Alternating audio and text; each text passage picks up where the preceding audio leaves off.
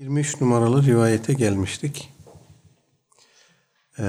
Ka'b bin Malik radıyallahu anh'tan gelen o uzun hadisten sonra gene tevbe ile ilgili bir rivayet. An Ebi Nüceyd İmrân ibni Husayn el-Hüza'î radıyallahu anhuma enne imra'aten min Cüheyne etet Resulallah sallallahu aleyhi ve sellem ve hiye hubla minez-zina. فقالت يا رسول الله أصبت حدا فأقمه علي فدعا نبي الله صلى الله عليه وسلم وليها فقال أحسن إليها فإذا وضعت فأتني ففعل فأمر بها نبي الله صلى الله عليه وسلم فشدت عليها ثيابها ثم أمر بها فرجمت ثم صلى عليها فقال عمر رضي الله عنه تصلي عليها يا رسول الله وقد زنت قال لقد تابت توبة لو قسمت بين 70 من أهل المدينة لوسعتهم وهل وجدت أفضل من أن جادت بنفسها لله عز وجل رواه مسلم. İmam Müslim rahmetullah nakletmiş İmran bin Husayn radıyallahu anh'tan gelen bir rivayet. Diyor ki أن امرأة من جهينة أتت رسول الله صلى الله عليه وسلم وهي حبلى من الزنا. Cüheyne kabilesine mensup bir kadın Aleyhisselatü Vesselam Efendimiz'e geldi.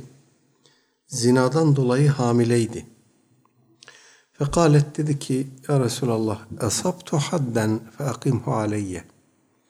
Had cezası gerektiren bir iş yaptım. Bir fiil işledim. Bana had cezasını uygula.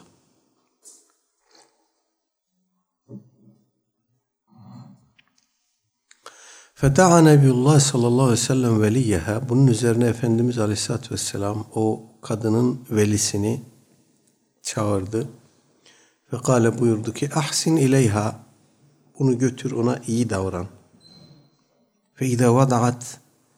Doğum yaptığı zaman fe'tini. Bana geri getir. Fefaale, kadının velisi böyle yaptı, götürdü onu. Hamileydi kadın, doğumunu yaptı. Ondan sonra Efendimiz'e tekrar getirdi. Feemere biha Nebiyullah sallallahu aleyhi ve sellem. Efendimiz emir buyurdu. Feşuddet aleyha thiyabuha. Elbisesi üzerine iyice sıkıca sarıldı. Sümme emere biha ferucimet. Sonra emretti de kadın recmedildi. ثُمَّ صَلَّ عَلَيْهَا Sonra da üzerine namaz kıldı. Cenaze namazı kıldı. وَقَالَ عُمَرُ Bunun üzerine Hazreti Ömer radıyallahu anh dedi ki تُسَلِّ عَلَيْهَا يَا رَسُولَ اللّٰهُ وَقَدْ زَنَتْ Bu kadın zina etmişti ya Allah'ın Resulü. Onun cenaze namazını mı kıldınız?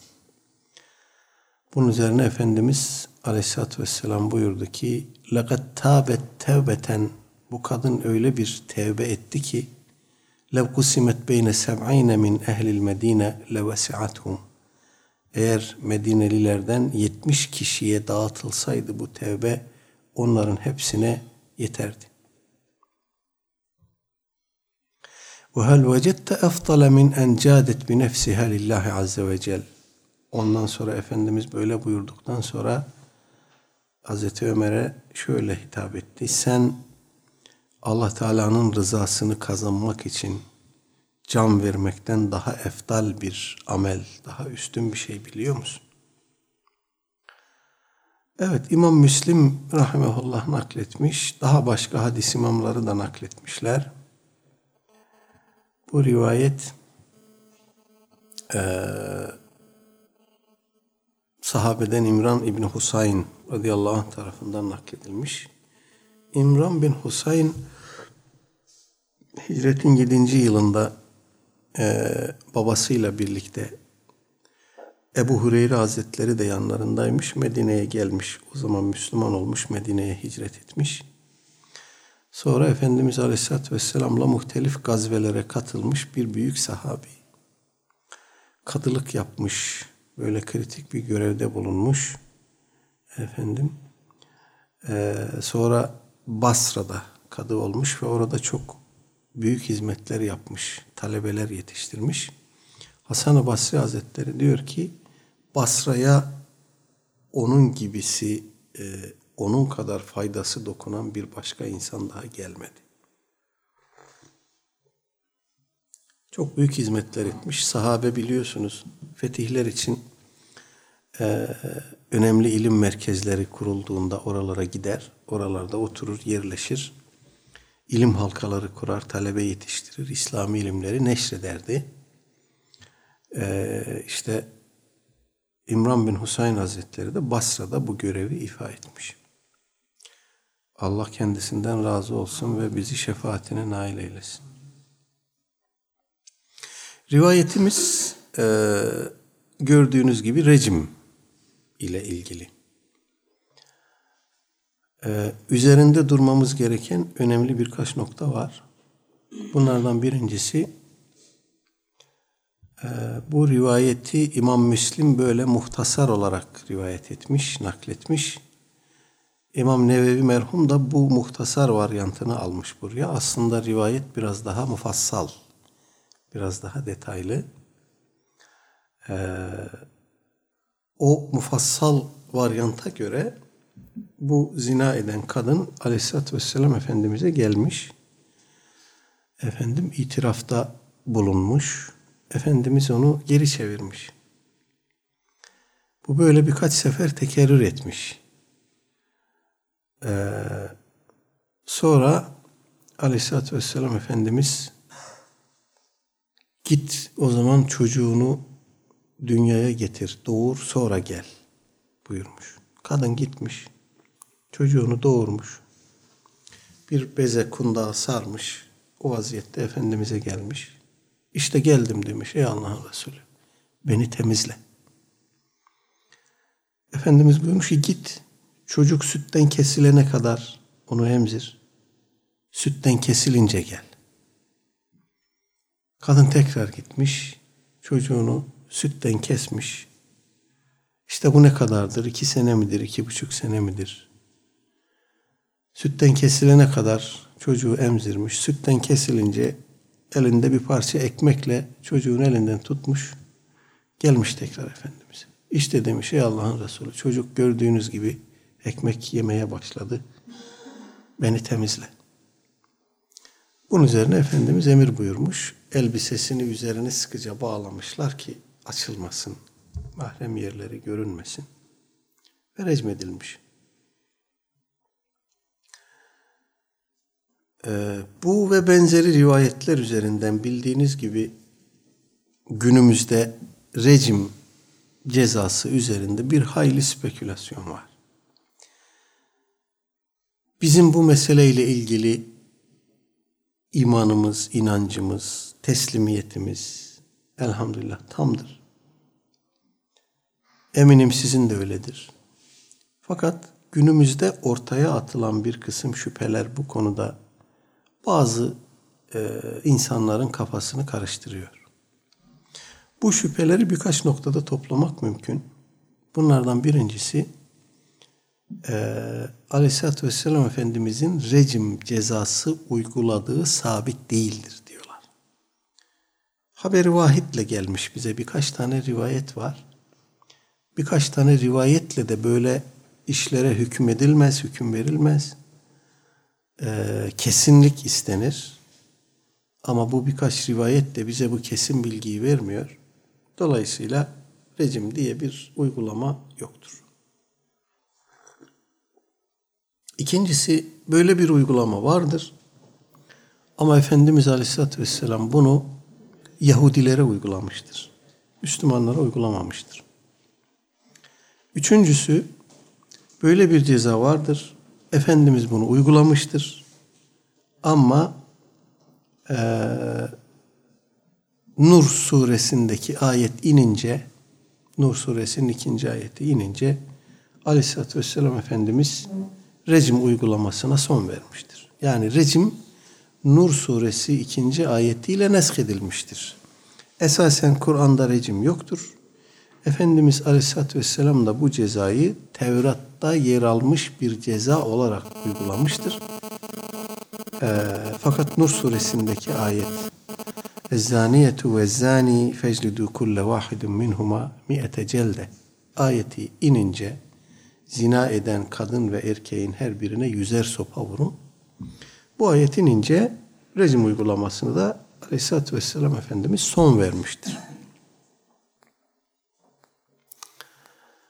Ve nihayet bir diğer görüş, rejim cezası uygulanmıştır. Efendimiz de uygulamıştır. Sahabe de uygulamıştır. Ama bu bir had cezası değildir. Yani behemehal evli her zina edene bu ceza uygulanmaz. Bu bir tazir cezasıdır. Veliyyül emrin yetkisindedir. İsterse tazir cezasının kapsamına giren fiillere karşılık olarak veliyyül emir veya kadı efendi isterse suçluyu azarlar, tekdir eder, bırakır. İsterse sopa vurdurur, isterse sürgün ettirir, isterse öldürttürür. Tazir cezası dediğimiz cezanın sınırları bir hayli geniştir. Rejim de bu kabildendir. Had cezası demek değişmez ceza demektir. Yani had cezasını gerektiren fiil işlendiğinde ve bu fiilin işlendiği ispat edildiğinde kişi bunu taammüden işlemişse, işte gerekli şartlar mevcutsa o fiile, o müeyyide uygulanır. Bundan dönüş yoktur. Had cezasının özelliği budur. Yani diyelim ki kısas, bir adam birisini bilerek amden kasten öldürmüş, zulmen haksız yere öldürmüş, bu adam öldürülür. Kısas bir had cezasıdır. Bundan geri dönüş olmaz. Ta ki öldürülen adamın yakınları hakkından vazgeçsin. Biz bu katili affettik desin veya ondan tazminat talep etsin. Bu durumda bu ceza uygulanmaz. Ama maktulün yakınları bu konuda ısrarcı olduğu sürece kısas uygulanır. Bu had cezasıdır, değişmez. Ama rejim böyle değildir diyorlar. Rejim bir tazir cezasıdır, değişebilir. İlla her zina eden evli adama bu ceza uygulanmaz veya kadına bu ceza uygulanmaz derler. Bunları kısaca bir toparlayalım, derleyelim. Epeyce bir kafaların karıştığı bir mesele olduğu için birinci iddiadan başlayarak değerlendirelim. Birinci iddia neydi? Rejim cezasının uygulandığını ifade eden rivayetler haberi vahittir. Bu böyle bir, İslam'da böyle bir cezanın olduğuna ve uygulandığına dair bize kat'i bilgi vermez. Dolayısıyla haberi vahid zan ifade eder. Böyle bir zan ifade eden rivayetlere dayanılarak da böyle ağır bir ceza uygulanamaz. Kur'an'da geçmiyor. Efendimizin rejim uyguladığına dair bir iki tane rivayet var. Böyle bir iki rivayet üzerine de böyle ağır bir hüküm bina edilmez derler. Meseleye biraz ciddiyetle eğildiğimiz zaman görüyoruz ki bu böyle bir iki rivayet değil. Tam 52 tane sahabi rejim cezasının uygulandığını, Aleyhisselatü Vesselam Efendimiz tarafından uygulandığını anlatan hadisleri nakletmiş. 52 sahabi. Bu 52 sahabinin arasında kimler var? Şöyle hızlıca bir bakayım. Hazreti Ömer var mesela. Hazreti Osman var. Hazreti Ebubekir var. Hazreti Ali var. Hazreti Ayşe validemiz var. Abdullah bin Mesud var.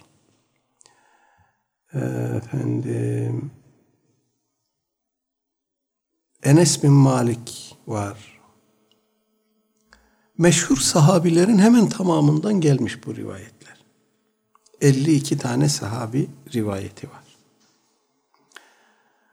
Dolayısıyla bu bir haberi vahid değil, birkaç tane rivayet değil, 52 sahabinin rivayeti. Bunlar bu sahabilerden bazıları rejim olayıyla ilgili birden fazla nakilde de bulunmuşlar. Yani her bir sahabi olayla ilgili tek bir rivayet nakletmiş olsa elimizde 52 tane rivayet olur. Ama bunlardan bazıları birden fazla rivayette bulunmuş. Dolayısıyla elimizde rejim olayını anlatan en az 52 tane rivayet var. 52 sahabiden gelmiş 52 tane rivayet var. Dolayısıyla bu haberi vahid değil. Yani elinizi vicdanınıza koyun. 52 sahabi bir olayı nakletmişse bu mütevatir demektir. Böyle haberi vahid olmaz. İkinci hadise Aleyhisselatü Vesselam Efendimiz bu cezayı Yahudilere uygulamış, Müslümanlara uygulamamış.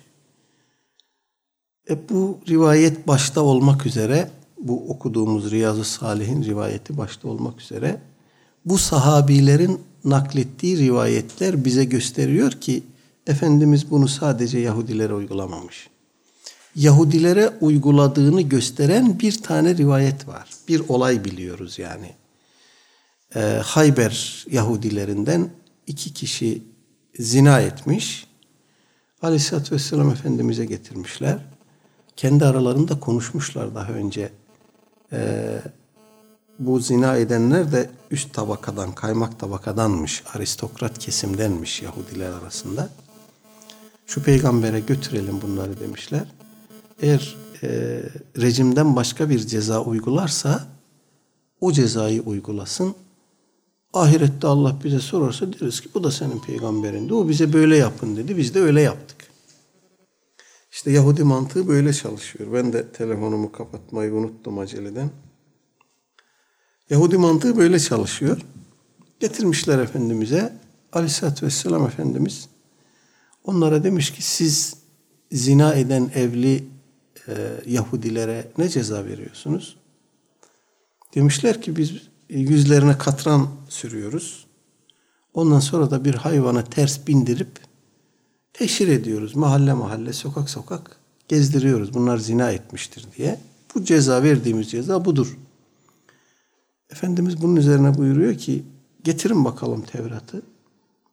Tevrat'ı Musa'ya hak ile indiren Allah'a yemin verdirerek soruyorum. Tevrat'ta bu suçun cezası nedir?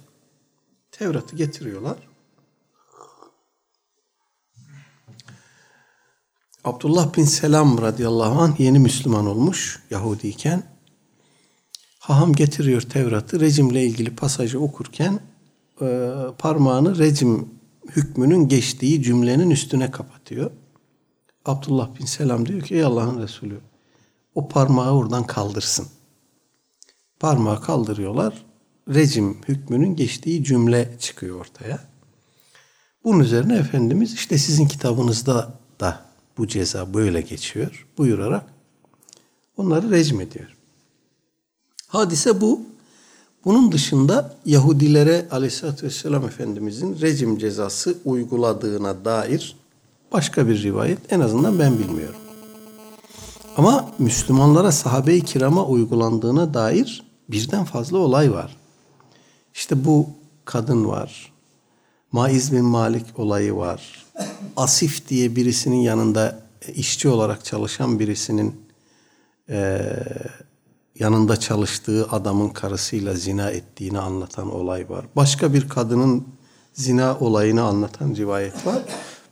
Dolayısıyla bu az önce sözünü ettiğim 52 sahabinin rivayeti bütün bunları anlatıyor. Demek ki Aleyhisselatü Vesselam Efendimiz sadece Yahudilere değil, Müslümanlara da uygulamış bu cezayı.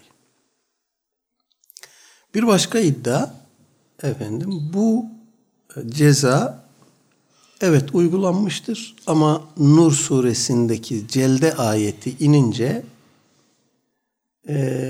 neshedilmiştir. Efendimiz Nur suresindeki ayet indikten sonra bu cezayı uygulamamıştır. Nitekim tabiinden birisi sahabeden Abdullah bin Ebi Evfa olacak radıyallahu anh. Bir tahkik edeyim. Yanlış söylemiş olmayayım. Evet, Abdullah bin Ebi Evfa'ya diyor ki Ebu İshak eşşeybani tabiinden Diyor ki Efendimiz Aleyhisselatü Vesselam rejim cezası uyguladı mı? O da diyor ki evet uyguladı. Peki diyor Nur suresindeki ayet indikten önce mi uyguladı, sonra mı uyguladı? O da bilmiyorum diyor. Buna dayanarak günümüzde birkaç kişi diyorlar ki bakın işte sahabenin bilmediği bir şey bu. Demek ki Efendimiz çok önceden bunu uygulamış. Nur suresindeki ayet inince artık bu unutulmuş gitmiş bir şey, demek ki sahabe bunu hatırlamıyor. Nur suresindeki ayet inince de Efendimiz buna devam etti mi etmedi mi hatırlamıyor. Oysa bu sahabeden olayı hatırlamadığını söyleyen bir kişi. Yani olayı nefyetmiyor. Efendimiz Nur suresindeki ayet indikten sonra bu cezayı uygulamadı demiyor. Sadece bilmediğini söylüyor. Onun bu ifadesinden böyle bir netice çıkmaz. Çok zorlama bir şey olur. Böyle bir durumda biz ne yaparız? Sahabeden döner başkalarına bakarız. Abdullah bin Ebi Evfa radıyallahu anh bunu bilmiyor olabilir. Bilen var mıdır acaba diye. Nur suresindeki ayet indikten sonra da bu olay devam etmiş midir? Bunu bilen var mıdır? Ona bakarsınız. Sahabeden bulduğunuz bu konuyla ilgili bir tasrihat varsa mesele açıklığa kavuşur. Hazreti Ömer radıyallahu anh kendi hilafeti döneminde pek çok rivayet var da bir tanesini söyleyeyim sadece. Hilafeti döneminde hacca gidiyor. Hacda bir kısım insanlar Hazreti Ebubekir radıyallahu anh'ın hilafete gelmesiyle ilgili bir kısım şeyler, dedikodular filan yapıyorlar. Hazreti Ömer'in kulağına gidiyor. Bu çok sinirleniyor. Hemen orada insanları toplayıp bir hitabede bulunmak, bir konuşma yapmak istiyor. Yanlış hatırlamıyorsam Übey İbni Ka'b radıyallahu anh diyor ki ey müminlerin emiri, burası hac. Çok uygun değil. Siz burada böyle bir konuşma yaparsanız yanlış anlayan olur. Belki buradan fitne çıkartmak isteyenler olur. Medine'ye dönünce ortalık yatışsın. O zaman böyle bir konuşma yapın. Hazreti Ömer de kabul ediyor. Abdullah bin Abbas naklediyor olayı radıyallahu anhuma. Dönüyor Hazreti Ömer Medine'ye. Orada bir süre sonra Mescid-i Saadet'te minbere çıkıyor ve olayı anlatıyor.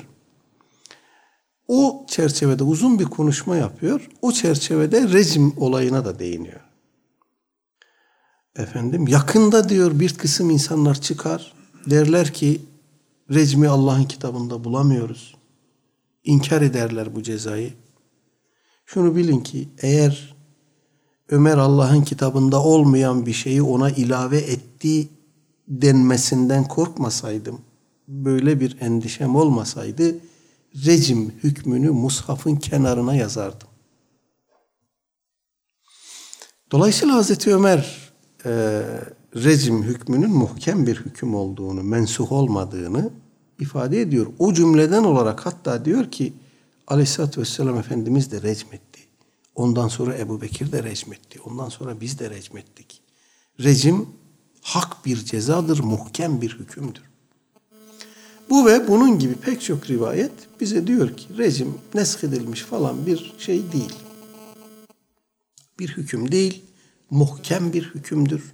Bir had cezasıdır, uygulanmıştır, uygulandığını gösteren mütevatir rivayetler vardır.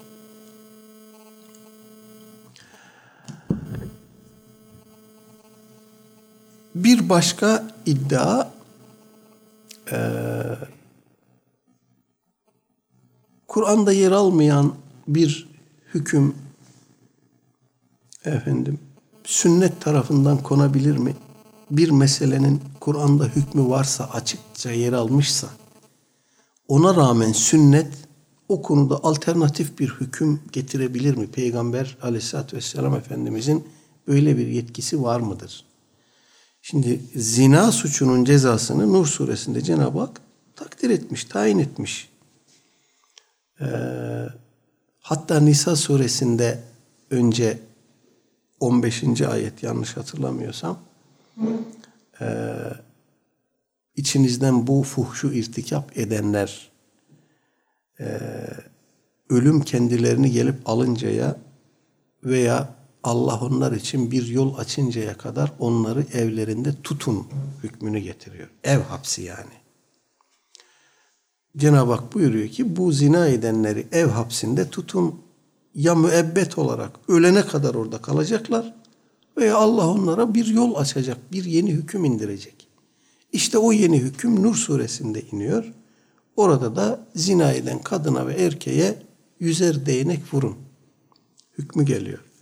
Bundan sonra diyorlar artık böyle bir ikili aşamadan da geçmiş bir mesele, Kur'an'da hükme bağlanmış, böyle bir mesele için sünnet alternatif yeni bir şey getirebilir mi? Eğer Allah Teala zina eden erkekler, evlilere ayrı bir hüküm getirecek olsaydı bunu Kur'an'da zikrederdi. Zikretmediğine göre demek ki zinanın cezası evli olsun, bekar olsun 100 sopadır. Efendimiz de Kur'an'a aykırı, alternatif bir hüküm getirme yetkisine sahip değildir diyorlar. Burada tabi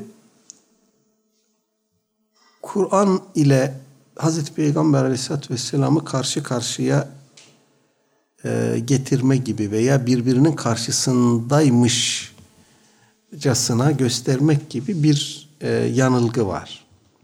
Oysa bu iki kaynak, sünnet ve Kur'an, birbirinin alternatifi değildir. İkisinin de kaynağı vahiydir. O yüzden bağlayıcıdır zaten. Aleyhisselatü Vesselam Efendimiz vahye istinad etmeden ya da vahyin onayından geçmeden herhangi bir karar alsa, herhangi bir şey söylese buna uymak bize vacip olmaz. Belki müstehap olur. Uyan sevap alır Efendimiz'e uymak kastıyla, niyetiyle yaptığı için, ama vacip olmaz. Vacip olmasının sebebi Aleyhisselatü Vesselam Efendimiz'in sünnet kıldığı, teşri kıldığı şeylerin vahye dayanması ya da vahyin onayından geçmiş olmasıdır. O halde sünnetin de Kur'an'ın da kaynağı vahiy olduğu sürece bu iki kaynak arasında bir çatışma, birbirinin alternatifiymiş gibi bir durum oluşturma meselesi abestir. Böyle bir şeyden bahsetmek abestir. Allah Teala dilerse bir hükmü Kur'an'da teşri kılar, dilerse sünnette teşri kılar. Ve herhangi bir ayette şöyle bir açıklama yok. Biz bu Kur'an'da, Kur'an ayeti olarak ne indirdiysek sizi bağlayan odur, onun dışında hiçbir şey sizi bağlamaz. Böyle bir ayet de yok. Tam tersine bize, Efendimiz'e, ona ittibaya, ona itaate yönlendiren ayetler var. Ona muhalefeti yasaklayan ayetler var. Efendim, bütün bunları toparladığımızda Aleyhisselatü Vesselam Efendimiz'in teşri kıldığı şeyin bizi Kur'an gibi bağladığı ortaya çıkıyor. Peki arada bir çatışma olmaz mı o zaman? Kur'an'da bir hüküm indirilmiş, sünnet ona alternatif bir hüküm getiriyor. Bu çatışma değil midir? Hayır, çatışma değildir. Kur'an'la sünnet arasındaki münasebeti usul alimlerimiz gayet sarih, gayet tatminkar biçimde kurmuşlar. Bu iki kaynak birbirinin karşısında konuşlanmış değil. Sünnet, Kur'an'ı çeşitli şekillerde beyan eder. Bu ilişki bir beyan ilişkisidir yani. Çatışma ilişkisi değil, beyan ilişkisidir. Bu beyan da türlü türlüdür. Bazen Kur'an'da bir ayet yer alır. Aleyhisselatü Vesselam Efendimiz aynen o ayetin bildirdiği hükmü ifade eder. Buna biz beyanı tekit diyoruz. Yani sünnet, Kur'an'ın getirdiği o hükmü teyit eder, tekit eder. Bazen Kur'an'da bir hüküm yer alır. Sünnet-i seniyye o hükmü tafsil eder, açıklar. Buna beyanı tafsil diyoruz. Kur'an'da mücmel olarak yer almıştır. Efendimiz onu tafsil etmiştir. İşte namazı kılın emrinin nasıl yerine getirileceği bunun en bariz örneklerinden biridir. Kur'an'da nasıl namaz kılacağımızı Cenab-ı Hak açıklamıyor.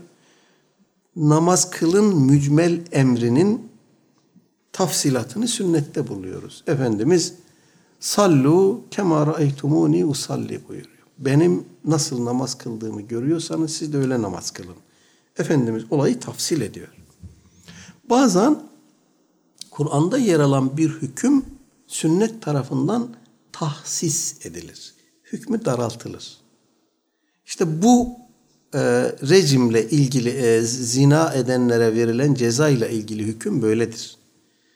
Aleyhisselatü Vesselam Efendimiz Nur suresinin 2. ayetinde yer alan feclidu kulle vahidin minhuma mi'ete celde hükmünü bekarlara tahsis etmiş. Bekar zanilere 100'er sopa vurun. Evlilerle ilgili Efendimiz yeni bir hüküm getirmiş. Bu hükmü kaldırmamış. Buna alternatif bir şey getirmemiş. Bu hükmü tahsis etmiş.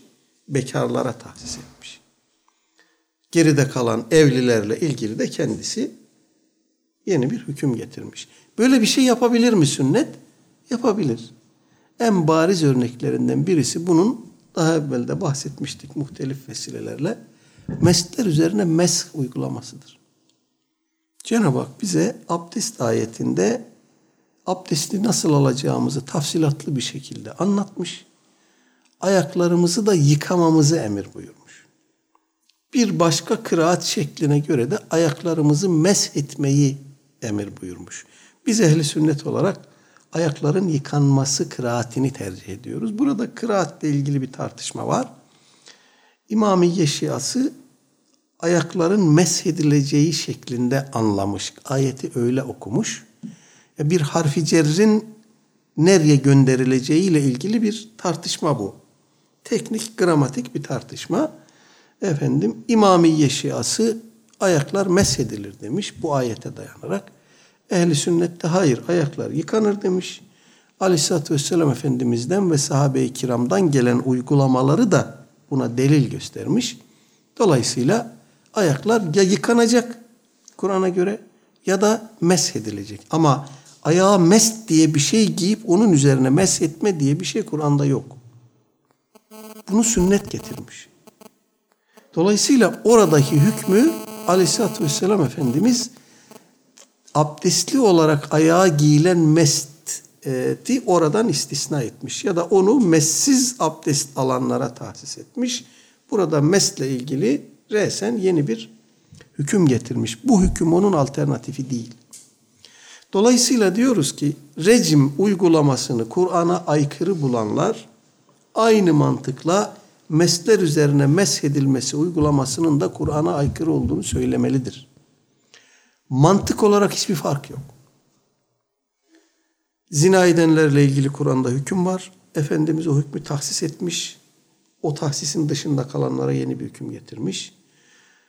Nasıl abdest alınacağına ilişkin Kur'an'da sarih hüküm var.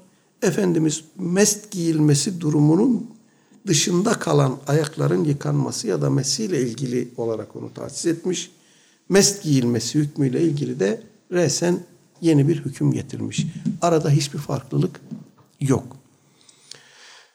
Kaynak da bir olduğuna göre biz diyoruz ki Aleyhisselatü Vesselam Efendimiz bu hükmü de vahye istinaden getirmiştir. Yoksa Tevrat'tan aldı, ehli kitabın uygulamasıydı, İsrailiyattan geçti vesaire. Bunlar hikaye. Tevrat'tan almış olsa bile vahyin onayından geçmiştir bu. Eğer Cenab-ı Hak onu uygun bulmasa, onu onaylamasa Aleyhisselatü Vesselam Efendimiz o hükmü uygulayamaz. Hemen Cebrail Aleyhisselam gelir, Efendimiz'i ikaz eder ve o hüküm yürürlükten kalkar. Dolayısıyla ister Tevrat'tan almış olsun, ister resen kendisi bu hükmü getirmiş olsun, mutlaka vahye dayanmıştır. Vahye dayandığına göre hiçbir mesele yok. Sünnetle de sabit olsa, Kur'an'la da sabit olsa bu mesele İslam'ın bir hükmü olarak sabittir ve sabit kalacaktır. Bir diğer husus, bu bir rejim, bir tazir midir yoksa bir had cezası mıdır? Günümüzde bu da tartışma konusu. Özellikle Muhammed Ebu Zehra merhum gibi, günümüzde yaşayan fakihlerden Yusuf El Karadavi gibi bir kısım insanlar, zannediyorum Türkiye'den de Hayreddin Karaman Hoca'nın kanaati böyle. Bu bir had cezası değil, bir tazir cezasıdır derler. Getirdikleri delillere baktığınızda çok tatmin edici değil. Bir kere rejimle ilgili ne kadar uygulama ve rivayet varsa bunların tamamı dikkate alındığında hiçbir istisna yok ki rejim zina ettiği sabit olan evlilere tazir cezası uygulansın. Böyle bir şey bilmiyoruz. Bütün İslam tarihi boyunca Asr-ı Saadet de dahil olmak üzere, 4 halife döneminde dahil olmak üzere bütün rejim uygulamalarına bakıyoruz. Hiçbirisinde ya buna da bir tazir cezası uygulayalım, bunu sürgün edelim, buna birkaç sopa atıp bırakalım diyen olmamış. Fiil sabit olduğunda evli zaniler hiçbir istisna söz konusu olmaksızın mutlaka rejim edilmiş. Bu da bize gösteriyor ki rejim bir tazir değil. Kaldı ki tazir cezası olsa gerek Maiz bin Malik hadisesinde, gerek bu örneğimizde, gerek diğerlerinde faillerin kendileri geliyorlar Efendimiz'e. Yani ben bu cezayı, bu fiili işledim diyor adam veya kadın. Ben bu fiili işledim, neyse cezam bana ver. Bu aslında bir hafifletici sebep. Adam pişman olmuş, tevbe etmiş kadın veya hafifletici bir sebep var. Dolayısıyla Efendimiz bunu dikkate alarak, iyi madem sen tevbe ettin, ıslahı hal ettin, ben de seni falan yere sürgün ettim diyebilirdi, demedi. Veya götürün buna birkaç sopa atın bırakın demedi. Veya bizzat orada huzurunda azarlayıp gönderebilirdi, böyle de yapmadı. Bunun hiçbir istisnası yok.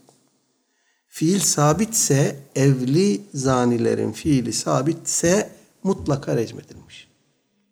Başka bir ceza verildiğine dair tek bir uygulama bilmiyoruz. Sahih rivayetlerle gelmiş tek bir uygulama bilmiyoruz. Geriye bir mesele kalıyor arkadaşlar. Efendim bu çok ağır bir ceza. Yani bir insan zina, yani hasbel beşer zina etmiş olabilir. Böyle şaştı düştü diye bir insanın hayatına hem de bu şekilde taşlayarak son vermek, İslam'ın rahmet ve merhamet dini olan İslam'ın asaletine, şefkatine, merhametine, insana bakışına, mümine bakışına uymuyor. Bu çok şiddetli bir ceza, acımasız bir ceza. Hatta bazılarına göre tırnak içinde insanlık dışı bir ceza. Bu özellikle rejimle ilgili itirazların hemen hepsinde itirazın peşine takılan bir psikolojik delil gibi duruyor. Yani bir ceza, bir müeyyide İslami midir, değil midir? İslam'ın rahmet, merhamet, şefkat mesajına uygun mudur, değil midir? Buna kim karar verir? Buna biz karar veremeyiz ki. Bu dinin sahibi var. Hırsızın elini kesin buyurmuşsa orada da şefkat, merhamet, rahmet tartışması yapabilirsiniz. Değil mi? Veya kısasa kısas. Orada da şefkat, merhamet tartışması yapabilirsiniz. Ama oralarda yapmıyorsunuz. Çünkü onlar Kur'an ayetiyle sabit. Birisi gelse size sorsa, adam hırsızlık yaptı diye elini kesmek çok mu rahmete, merhamete uygun bir şey? Ne diyeceksiniz? Buna verilecek cevap yok. Çünkü bunlar göreceli kavramlar. Neye göre rahmet, neye göre merhamet, neye göre acımasızlık? Kime göre? Hatta bu 100 sopa Nur suresindeki ayetle ilgili 100 sopa hükmünü getiren ayetin sonunda o cezayı uyguladığınız zaman içinizden bir grup da o cezanın uygulanışına şahitlik etsin buyuruyor Cenab-ı Hak. Ve bu cezayı uyguladığınızda onlara merhamet edeceğiniz tutmasın. 100 sopa cezası uygularken zaniye merhamet etmeyin buyuruyor Cenab-ı Hak. Şimdi merhamet dini, şefkat dini diyorsunuz. Ama bir taraftan ayet diyor ki bu cezayı uygularken kaçamak yapmayın. İşin hakkını verin. Dolayısıyla neye göre rahmet, neye göre merhamet? Bir de şöyle bir durum var. Artık günümüzde maalesef zina, içki vesaire o kadar çok yaygınlaşmış durumda ki bizim için bunların hiçbirisinin haber değeri yok. Yani televizyonda bir haber duysak mesela falan adam bilmem nerede içki içerken yakalanmış. Garipseriz değil mi ya? Falan adam içki içerken yakalanmış ne demek ya? Başka bir şey yapmamış da sadece içki mi içiyormuş? Evet. Niye yakalanmış ki acaba? Bakın haber değeri bile yok bizim için. Bunlar bizim için artık tırnak içinde meşrulaşmış, normalleşmiş şeyler. Aynı şekilde televizyonda haberlerde duysanız, 2 gün 3 gün arayla haberlerde sık sık duysanız, işte bir yerde 2 genç zina ederken yakalanmış. Allah Allah, zina ederken yakalanmış. Başka bir suçları yokmuş yani. Zina ederken yakalanmış. Bu zaten olan bir şey. Burada başka bir şey vardır falan diye düşünürüz. Olayın arkasında başka bir şey ararız. Neden? Çünkü biz onu bilinçaltımızda normalleştirdik. O kadar çok işleniyor, o kadar çok vuku buluyor ki artık sıradan, günlük hayatın sıradan işleri haline geldi bunlar. İnsanların birbiriyle bu şekilde gayrimeşru ilişki kurması sıradanlaştı. Bu sıradanlaşınca, dolayısıyla bir anlamda meşrulaşınca tırnak içinde ona verilen cezayı biz bilinçaltımızda problemli bulmaya başlıyoruz. Yani zannetmeyin ki birini normalleştirdiğimizde öbürü de aynen yerinde. Hayır. Biri normalleştiğinde öbürü anormalleşmeye başlıyor. Zinaya verilecek ceza böyle olmamalı demeye başlıyoruz bilinçaltımızda. Acaba sahabe-i kiramın algısı böyle miydi? Zina fiiline bizim bakışımızla sahabe-i kiramın bakışı bir midir? İmkanımız olsaydı da bunu sahabeden birine sorsaydık. Veya içki içme fiiline sizin bakışınızla bizim bakışımız nasıl diye bir sahabiye sorma imkanımız olsaydı. Aradaki korkunç farka bakın ki Maiz bin Malik hadisesinde kendisi geliyor Efendimiz'e ısrarla, ey Allah'ın Resulü ben zina ettim, beni temizle. Efendimiz geri gönderiyor. Sen deli misin, aklın başında mı diyor. Geri gönderiyor. Bir süre sonra tekrar geliyor. Ey Allah'ın Resulü ben zina ettim, beni temizle. Efendimiz bu defa çevresine soruyor. Bunu tanıyor musunuz? Bunda delilik var mı? Aklında falan bir anormallik var mı? Tekrar geri gönderiyor. 3 kere 4 kere tekerrür ediyor bu hadise.